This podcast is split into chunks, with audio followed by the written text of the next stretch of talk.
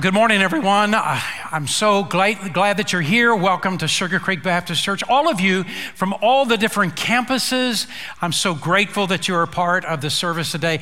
And for all of you that are online, welcome to Sugar Creek Baptist Church. Now, I got something really cool I want to share with everybody, some news I want to give to everybody. Last Sunday, we had five people who were with us online who accepted Jesus Christ as their Savior last Sunday. Yay, God, for that. We're so happy. We're so pleased. And this morning in the first service, uh, we had another person that accepted Christ as Savior. And we are thankful to the Lord.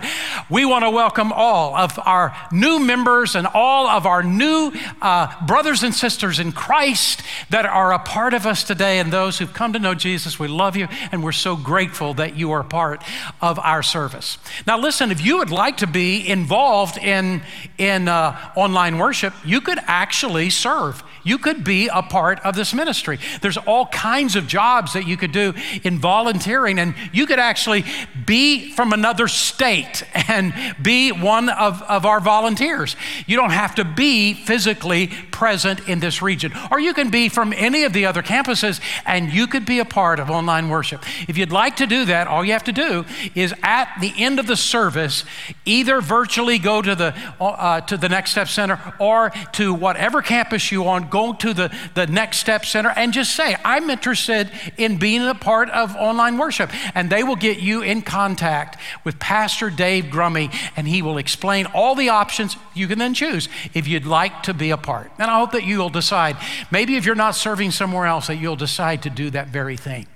In 1 Corinthians chapter 12 and verse 31, the Apostle Paul comes to the end of an incredible section of the Bible, and then he says, And now I want to show you a better way to live. I want to show you a better way to live. You don't have to live in anger, you don't have to live in bitterness, you don't have to live in misery. You don't have to, to, to live a hard, difficult life. You can, you can come to know the God who loves you, and this God who cares for you wants you to experience peace, wants you to know joy, wants you to know purpose in life. And you can come into this better way of living. Now, Paul says, I want to show you a better way of living. And then the very next words he says is 1 Corinthians chapter 13 in the very passage of scripture that we're walking through together. And notice what it says. If I speak in the tongues of men and of angels, but I have not love, I am only a resounding gong or a clanging cymbal. If I have the gift of prophecy and I can fathom all mysteries and have all knowledge, and if I have a faith that can move mountains, but I have not love. I am nothing. If I give all I possess to the poor and, sur- and surrender my body to the flames, but I have not love, I gain nothing. Now, stop for a moment, and then what Paul then lays out for us when he has this introduction that is a challenging introduction, he then gives to us eight descriptors not eight definitions, but eight descriptors of what love is. This is what love is like. And the first one he says is love is patient. And when you know, he would pick my greatest weakness and he would start right there. Maybe all of us could learn to be a little bit more patient. Maybe that's what all of us need, just a little bit more patient. Maybe, maybe you're far more patient than I am, but all of us need a little bit. There was a guy that was um, a husband, a dad, and he said to his wife, uh, You know, I, give me the list. I'm going to go to the grocery store. I'll buy everything you need. Just give me a list of everything you need. You stay here. I'll go to the grocery store. And he took the youngest child, the youngest child that his personality is he bounces off all the walls. He, he is in motion all the time. He is always into something. And he decided, I'm going to give my wife a break and I'll take him and we, I'll go to the grocery store. I want to do this for you. What a great husband and dad. So he did. He, he and his youngest son went to the grocery store. They got there. He put his son in the, in the seat, you know, there, there in the grocery cart in the front, strapped him in. But his son was not happy to be at the grocery store. And everywhere they went, up and down every aisle, he was grabbing stuff off the shelves and throwing them. And he was saying, he was crying, he was complaining. And those people who were watching or hearing what was going on, they gave these two a wide berth. They stayed as far away as they could. But those that didn't get that opportunity, that could hear the dad softly saying, Now, it's okay, John. Calm down, John. It's okay. You're going to be fine. We're going to get to the other side of this, John. Well, there was a mom who heard that, and she was pretty impressed at the patience of this dad, and she decided she'd step in. And she went up to both of them. She said hi to the man. She looked right at the little boy, and she said, Now, John, what seems to be the problem? And the dad said, Oh, his name is Henry. My name is John. Calm down, John. It's going to be okay, John. when I heard that story, I laughed too because so much in my life I've had a self talk, you know, nobody knows me. I'm sort of talking myself. Okay, Mark, calm down. It's going to be fine. The word in the Greek called patience, it, it is the word that means to be a long time to boil. It takes a long time to boil. And what God is saying to us is He wants us to grow in this, in this patience, in which it takes a long time for us to boil. Why is this so important? Did you know that you go in the Old Testament, you go in the New Testament, you will see the word patience everywhere. It's all over the scripture. Why? Why is it so important that you and I learn more and more about how to be patient and we actually put that in our everyday life? Well, one reason is because everybody's different. Have you noticed this? People aren't the same. People, people have different perspectives about things. They have, they have different personality traits. They have different responses. They, they have different ways of expressing themselves. They have different talents. People are different. And don't you wish every so often that for at least a period of time, everyone could be sane and think just like you? If only they could all be just like me. But it's never going to happen because everybody is different. There's some people that are, are shy and other people that are outgoing. There's some people that are fast and other people that are slow. Is at this point that I would probably tell you about slow drivers and how slow drivers literally drive me crazy. But I can't because I'm preaching on patience today. So I'm decided just not even to bring this topic up. I am just saying to you that everybody is different. There was a study, a university study on the subject of patience that was done in which they discovered that those people who are patient tend to live longer. They tend to have less depression. They tend to have less stress. They tend to experience negative emotions less. They tend to have a greater ability to take a negative situation and disarm it and turn it into something positive. They tend to be more positive about life. They tend to be more satisfied with life. Now, this was the result of this university study. So I'm asking you to stop for just a moment and I'm asking you to seriously think what parts of these, what descriptors that they give do you not want? I don't want to live long, I want to live short. I want to have my life full of depression. I, I want to have stress out the wazoo. I want to have my life full of negative emotions. I don't want to be able to disarm negative situations. I want to create negative situations. I don't want to have a life satisfied. I don't want to be happy. There's no one of us that would say that.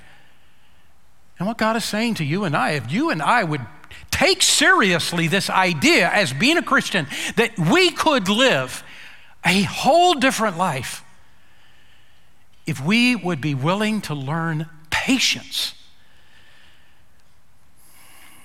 It could be transformational. What it means is that there's going to have to be a whole lot more times in which we have self talk and we are to take deep breaths and begin to think it all through. People are different, and it's okay. There's a second reason, and that is that perception doesn't always mean reality.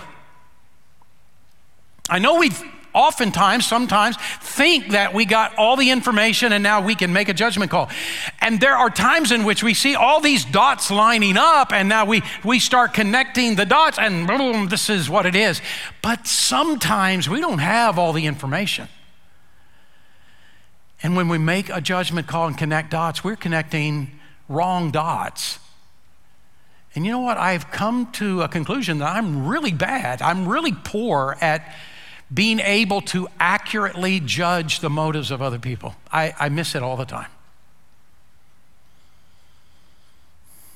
That perception is not always reality. And this is why Paul says in 1 Corinthians chapter 2 verse 11, no one can really know what anyone else is thinking or what he is really like except that person himself. And notice the words no one. Even though we think we can, no one. So, what happens sometimes is that we give ground to misconceptions that lead us in the wrong direction. And I want to, I want to raise three. Three misconceptions. The first misconception is this that words mean the same to everyone. Uh, one of the things that I discovered in the ministry that took me by surprise, I didn't see it coming, is that words don't mean the same to everyone. And so I'm preaching and I'm teaching, and then I, I have someone say, Oh, it's just like you said. And they tell me something that was never ever a thought in my mind, but they attach the thought and the idea to me. And I never even said that before. But you know what we do? When we're hearing, you're doing this right now, when we hear someone else, we're interpreting. We're actually filling in pieces. We're actually moving towards some past experience and we're saying, oh, yeah, you're right, this is true. And we are interpreting it our way. And we kind of think this is what Mark was saying, when actually maybe it wasn't, because people don't hear the words the same. And I've experienced that more at Sugar Creek than any other church. And I want to tell you why. Our church has people from 90 different countries that speak 70 different languages. Who's ever heard of such a thing? And the reason is because Fort Bend County, our county, has been called the most ethnically diverse county in America. It is as though, seriously, it is as though, this is how I've sort of understood it in my own brain, that God took a scoop and He scooped a handful of people from every country in the world and then He deposited them at Fort Bend County. And we are the most diverse county in America. And Sugar Creek, yea, God Sugar Creek reflects our county. I think one of the reasons that God did this great miracle in this church is so that we could better reach the region because anybody that walks into this, any of our campuses say, I see people that look like me. It is the most incredible, wonderful environment. But what I've discovered is that a whole slew of people, a large percentage of people English is a second language. And it's very possible in the midst of that that I can make a statement, I can use a word that gets translated very differently. I know it happens because I've experienced it. It's part of. So, it's okay.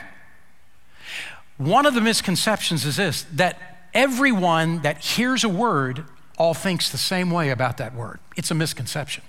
The second misconception is this that there is only one right way to see things, and it is my way. I think the entire country now has that disease. I'm not talking about COVID. I think our whole country has the disease. There's only one right way to see things, and it's my way.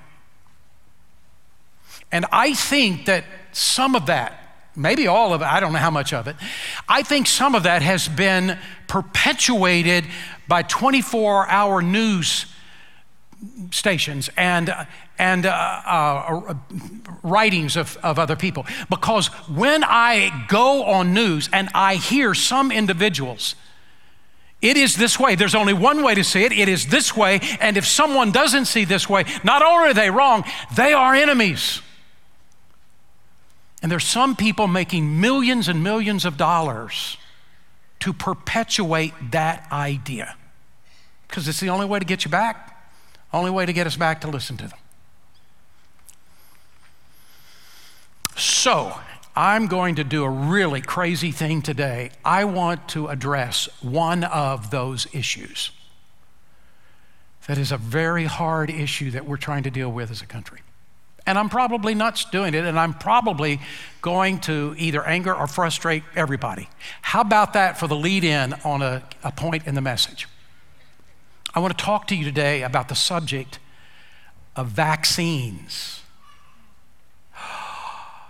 Oh no. Did you know that we have people in our church that have not been vaccinated who say, uh, I haven't been vaccinated, but I don't want anybody to know because I don't want to be judged? And we have people in our church who have been vaccinated who say, I've been vaccinated, but I don't want anybody to know because I don't want to be judged. And did you know that's true in probably every church everywhere? and all across this country. So I'm going to just dive in. As soon as the opportunity came up for Kathy and I to get a vaccine, both of us got vaccinated. And if I had to do it all over again, I would make the very same decision. Because in my mind, as I see the vaccine, the vaccine is just a tool to help mitigate some of the effects of COVID. And that's the only way I see it. Kathy and I also got the Delta variant. We were breakthrough cases, both of us, but we had very mild cases. And we believe that, at least in part, we had mild cases because of the vaccine. But I say in part because here's the truth. I know people that didn't get the vaccine that got the Delta variant, and they had very mild cases just like us, and actually had better cases than us. And I also know other people that died. And this is the crazy thing about this virus. But did you know that even though this is how I think about the virus, not everybody thinks that way? And over the course of this last year, I've had the opportunity to talk a lot to a lot of people, and especially people that have not been vaccinated and are never going to get vaccinated. And I've had the opportunity not to argue, not to try to convince, but to uh, uh, tell me, tell me your story. Tell me what's going on. Tell me how you think about this. And I'm going to tell you, let me just be truthful to you. I've heard some great arguments. I've heard some great arguments against the vaccine that are very credible. Uh, when I'm uh, watching a, a, news station and uh, are reading an article, I almost always hear, well, all the vaccinated people, you know why they're not, they didn't get a vaccine? It's all because of politics. But the truth is, when I've talked to people it's a tiny little sliver who've ever brought up politics. It's a little sliver. So, what the pundits are saying is not true. I don't believe, at least, it hasn't been true for the people I've talked to. But when I've talked to people that decided against the vaccine, I've heard some really credible arguments. Hasn't been convincing for me. I would still get the vaccine, but it doesn't mean that just because I believe something, it's the only way to see things. I'm going to say something else. One of the things that has really frustrated me is the people that I've listened to on news and I've read articles of that have been so mean. How dare they not get the vaccine? Uh, treat them as enemies. Don't be around them.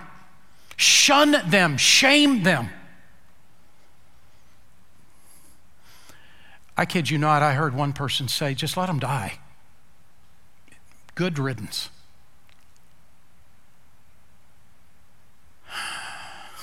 Golly. It's gone too far. So,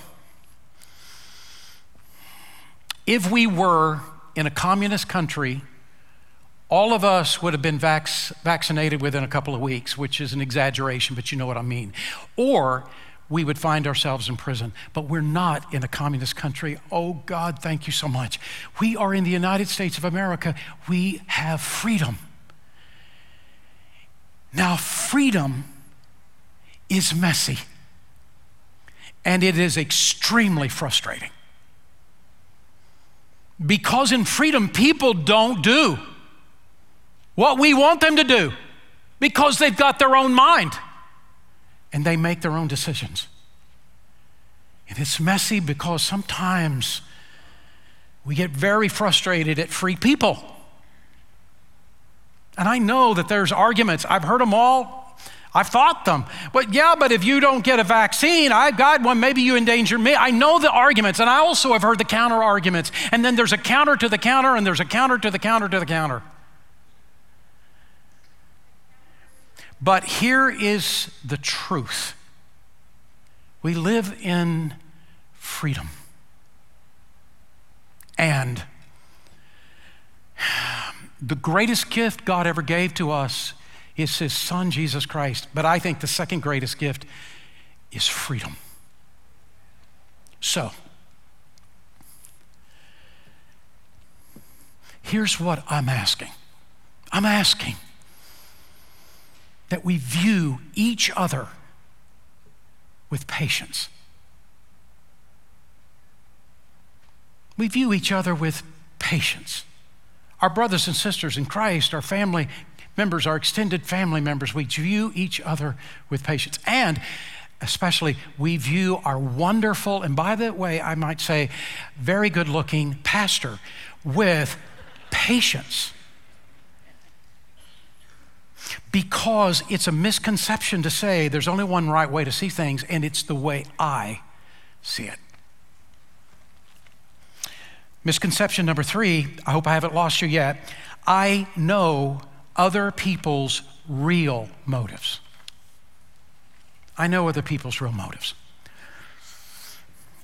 I could be wrong, but I wouldn't be a bit surprised if, in the silence of our mind, we have thought from time to time about what we think the motive of someone else is. And we were sure that we were right. And the truth is, I've done that. I've had people that have come and informed me of my motives after I've made a decision that weren't at all correct there was so much more information that was involved than they would have any idea about. But they informed me of what my motives were, and they were wrong. And I've gone to God and complained about it. And you know what God has said to me? Well, Mark, you've done that.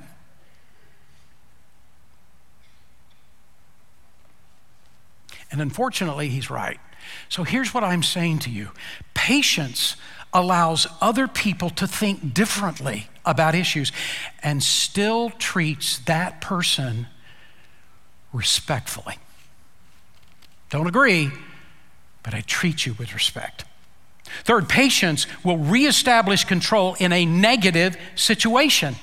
Uh, many times when other people uh, are, are, are hurt, are going through things, we, we begin to, to uh, call, cry out against someone else for, for what they did, what they said. When the truth is, if we would have, if we would have had a little self talk or whatever it is, take deep breaths, we could have changed the outcome of the moment if we would have just gotten a hold of ourselves. We could have controlled that negative situation and turned it around. Listen to Colossians chapter 3 verses 12 and 13. Since God chose you to be the holy people whom he loves. Now stop for a moment. Have you accepted Jesus as your savior? Did you give your heart to Christ? Do you love Jesus? Well, if that's the case for you, you're, you're the person he's talking about.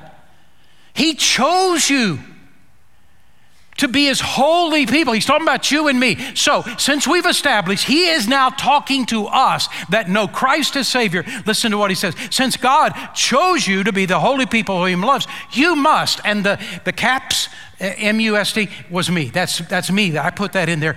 You must clothe yourselves with tenderhearted mercy, with kindness and humility and gentleness and patience. You must make allowances for each other's faults and forgive the person who offends you. God is saying, You must. If you know me, this is how you must respond. Proverbs 15, verse 1 says, A soft answer turns away wrath. There are so many people in this church. It's just amazing to me how so spiritually mature people in this church, and I've watched them, I've seen them in hard situations, just turn away wrath with a soft answer. And I so admire them. I so respect them. I've seen them in these moments. Ecclesiastes chapter 7, verse 8 and 9 says, Finishing is better than starting. Patience is better than pride. So, what is he doing? He is equating patience or as being the opposite of pride. It's pride that is keeping us from being patient. It's pride that is saying, No, I want my way. He's saying, No. Instead of pride, be patient. Don't be quick tempered. That is being foolish. And in Proverbs 15, verse 18, a hot tempered man stirs up dissension, but a patient man calms a quarrel. So, what does patient look like? Patience look like this. These, this is why we ought to have patience. So, what does patience look like? Patience assumes the best about another person, even if there isn't enough evidence to do so. It, it assumes the best, even if I'm not sure they, they deserve it. I'm not sure I have enough evidence to assume good about this person, but patience assumes the best about another person, even if they, there's not enough evidence to do so. Ephesians chapter 4, verse 1 and 2 says, Therefore, I, a prisoner for serving the Lord, beg you to lead a life worthy of your calling. For you have been called by God. Be humble and gentle. Be patient with each other, making allowances for each other's faults because of your love. Every person has bad days. Every one of us do. Every one of us from time to time are a little bit flaky. We wouldn't say that we are, but there's probably somebody in the world that knows us that would say privately, yeah, he's a little flaky sometimes. All of us have these moments in our lives. And so Philippians 4, verse 8 says, Think about things that are pure and lovely and dwell on the, on the fine, good things in others. Patience assumes the best. That's what it looks like. Second of all, patience remembers how patient God is with us. Romans chapter 15, verses 5 to 7 says this May God, who gives patience and encouragement, help you live in complete harmony with each other.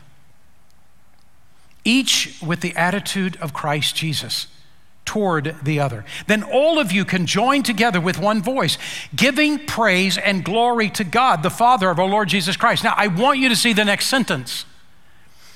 So, accept each other, just as in Christ, just as Christ has accepted you. Now, stop for a moment. He says, I want you to accept each other just like Christ accepted you then, circle the word then. Then God will be glorified. All of us, every single one of us, want to glorify God with our lives, and we do it with, with our worship. We do it with so many things. And one of the ways that God says you and I are glorifying God is when we accept each other, warts and all. And even when the other person we really think is wrong. We accept each other because Jesus has accepted us, warts and all. It's one of the greatest passages in the Bible. There's a third thing patience doesn't just talk, it listens. Patience listens. Proverbs 19, verse 11 a man's wisdom gives him patience. When we have patience, it's because our wisdom taught us that, that it's the right response. Proverbs chapter 18, verse 13 says, Listen before you answer, you answer. If you don't, you are being both foolish and insulting. There was a guy that did an unscientific study of how well people listen in a receiving line at a wedding. Very specific. And it seems kind of quirky to me, but this guy decided he would make a study of how pe- well people listen in a receiving line at a wedding. All of us maybe have been in a receiving line at a wedding. I have, maybe you have. Or maybe you were one of those people that went through. You, you were shaking hands of someone that got married, and you were ta- uh, shaking hands of those people that were in the receiving line. He decided that over the course of one year, I, I don't know, maybe he didn't have enough to do, but he decided over the course of one year, he'd do a study of how well people listen in the receiving line. So at every wedding, he went to a bunch of weddings, as many weddings as he could. He went to the receiving line and he said, he gave a big smile, warm smile, and he shook the hand of each person and he said to them, The alligators are loose. To every single person, to at every wedding, the alligators are loose. He said, Not one person over the course of a year challenged the statement. What? What do you mean the alligators are loose? What? Not one person. He said, everybody smile back. Thank you so much. Yeah, thank you.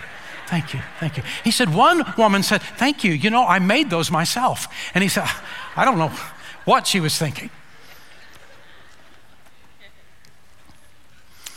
Because a lot of times, when we're talking to another person, we're not actually listening to them. What we're trying to do is formulate our counter argument the whole time we're listening to another person.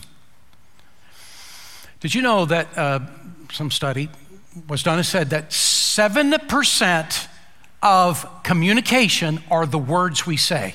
7%.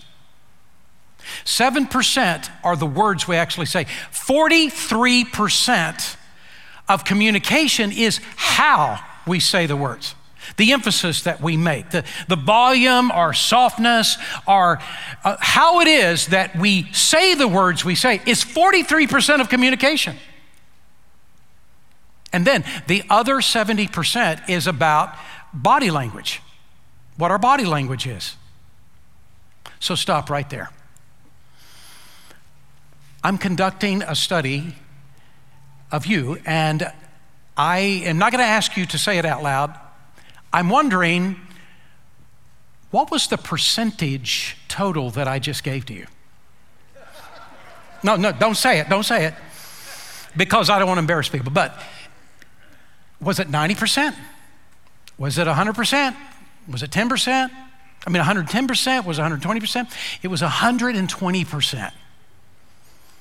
And I just did it because I wanted to see if you were listening. And here's the last thing patience treats others the way we want to be treated. It's called the Golden Rule. And I'm going to just be totally upfront and honest with you. This is the greatest leadership principle I've ever read anywhere the Golden Rule. Do unto others the way you would want them to do to you. It is the greatest leadership principle that I have ever heard, ever seen. And I want to tell you, uh, there was a day in which I was preaching the, this principle, and it dawned on me that I didn't always live by the principle. And I began to work in my heart to say, I want to live by this principle. I want to do unto others the way I would want them to do to me. I want to treat my staff the way I would want to be treated. I want to treat the members in my church the way I would want to be treated. I want to do my very best. I don't always reach it. Sometimes I see myself not doing it, but it is in the back of my mind and oftentimes the forefront of my mind on a regular basis because it has been the greatest leadership principle that I have ever heard in my whole life. It will change the way you treat other people if you will treat them the way you would want them to treat you. Now, patience. And here is what Paul is saying your life will be totally transformed. You will be shocked at the change that happens in your life. You will be shocked at how much anger goes out of your life, how much bitterness goes out of your life, how much frustration with others go out of your life. You will be changed about how happy you are in life and, and how well you get along with other people in your life, how much better if you will pour yourself in to learning how to boil at a slower rate. It takes you longer now to boil. Now, I want to talk to all of these that are listening online today. Then there are many of you and that are, that are listening to us. I'm so grateful that you're here. And my statement to you is this is impossible to live this way outside of the power of Jesus Christ in our life. But when Jesus Christ comes to live inside of us, he, he pours into our life a strength, a power, an ability to do what we could not have done without Him. And I'm wanting, I'm asking you today have you given your heart to Jesus Christ? And if you haven't, all of the campuses in the Sugarland campus, all the campuses online, this morning could be the morning that you give your heart to Christ. And I'm asking you, would you open your heart to Jesus today? I want Jesus in my life. And I'm going to ask you this morning to make that decision. And when I finish praying, when the service is over, I'm going to ask you, would you go to the Next Step Center, the virtual Next Step Center, the, the, the room on each of the campuses, and talk to one of our ministers? I want to know Jesus as my Savior today. Give us the opportunity today to show you what Paul was saying. And now I want to give you a better way of living. Let's pray. Father, we come to you today and I ask that you would move in our hearts. For all those who do not know Christ today, that this would be the moment in our life that we would make that decision. Oh God, I want you in my life. And I commit my life to Jesus Christ. I turn from my son and I turn my heart to Jesus Christ. And for all of us that know Jesus as Savior, that you would be at work in our heart today to show us how to grow patience. And in the course of growing patience, to change our lives. I pray that you would work in our heart this week. In Jesus' name I pray. Amen. Amen.